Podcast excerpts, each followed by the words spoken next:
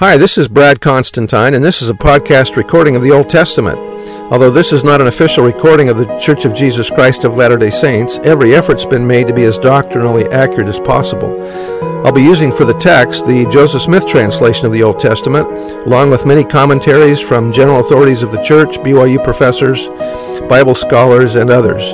This format will be very detailed, and so if you want a deep analysis of the Old Testament, you come to the right place. Thanks for your attendance. Hi there, welcome back. This is going to be for Ezekiel chapter 14. The heading reads The Lord will not answer those who worship false gods and work iniquity. Ezekiel cries repentance. The people would not be saved, though Noah, Daniel, and Job ministered among them. Verse 1 Then came certain of the elders of Israel unto me and sat before me. And the word of the Lord came unto me, saying, Son of man, these men have set up their idols in their heart, and put the stumbling block of their iniquity before their face. Should I be inquired of, all, at, of at all by them? Therefore speak unto them, and say unto them, Thus saith the Lord God, Every man of the house of Israel that setteth up his idols in his heart, and putteth the stumbling block of his iniquity before his face, and cometh to the prophet, I the Lord will answer him that cometh according to the multitude of his idols, that I may take the house of Israel in their own heart, because they are all they are all estranged from me through their idols. Therefore say unto the house of Israel, Thus saith the Lord God, Repent and turn yourselves from your idols, and turn away from your turn away your faces from all your abominations. For every one of the house of Israel, or of the stranger that sojourneth in Israel, which separateth himself from me, and setteth up his idols in his heart, and putteth a stumbling block of his iniquity before his face, and cometh to a prophet to inquire of him concerning me, I the Lord will answer him by myself. And I will set my face against that man, and will and will make him a sign and a proverb, and I will cut him off from the midst of my people, and ye shall know that I am the Lord. And if the prophet be deceived when he hath spoken a thing, I, the Lord, have not deceived that prophet. Therefore I will stretch out my hand upon him, and will destroy him from the midst of my people Israel.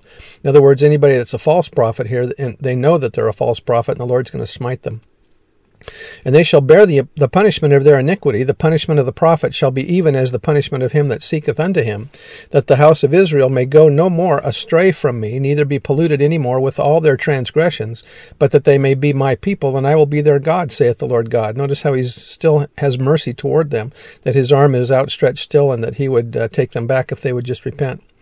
Verse 12 The word of the Lord came again unto me, saying, Son of man, when the, when the land sinneth against me by transgressing grievously, then will I stretch out mine hand upon it, and will break the staff of the bread thereof, and will send famine upon it, and will cut off man and beast from it.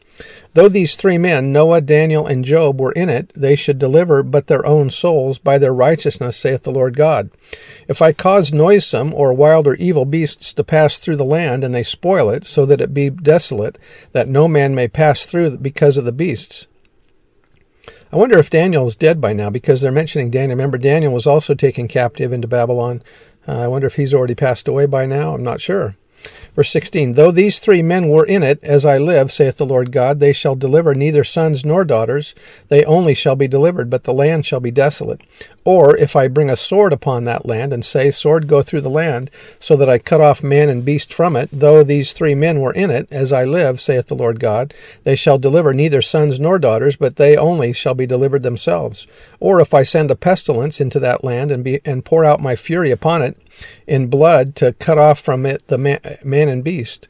Though Noah and Daniel and Job were in it, as I live, saith the Lord God, they shall deliver neither son nor daughter, they shall but deliver their own souls by their righteousness.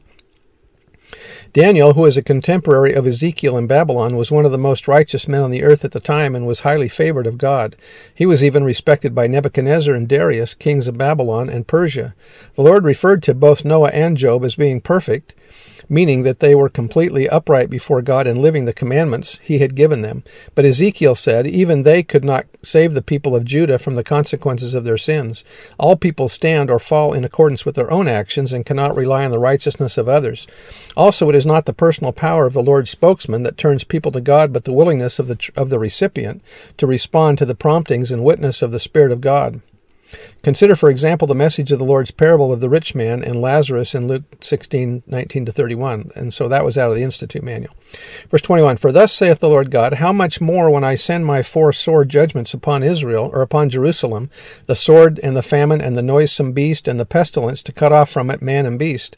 Yet behold, therein shall be left a remnant that shall be brought forth, both sons and daughters, behold, they shall come forth unto you, and ye shall see their way and their doings, and ye shall be comforted concerning the evil that I have brought upon Jerusalem, even concerning all that I have brought upon it. And they shall comfort you when ye see their ways and their doings, and ye shall know that I have, done, have not done without cause all that I have done in it, saith the Lord God.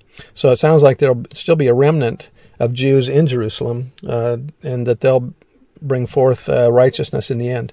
Anyway, that's the end of the chapter. We'll see you next time. Bye.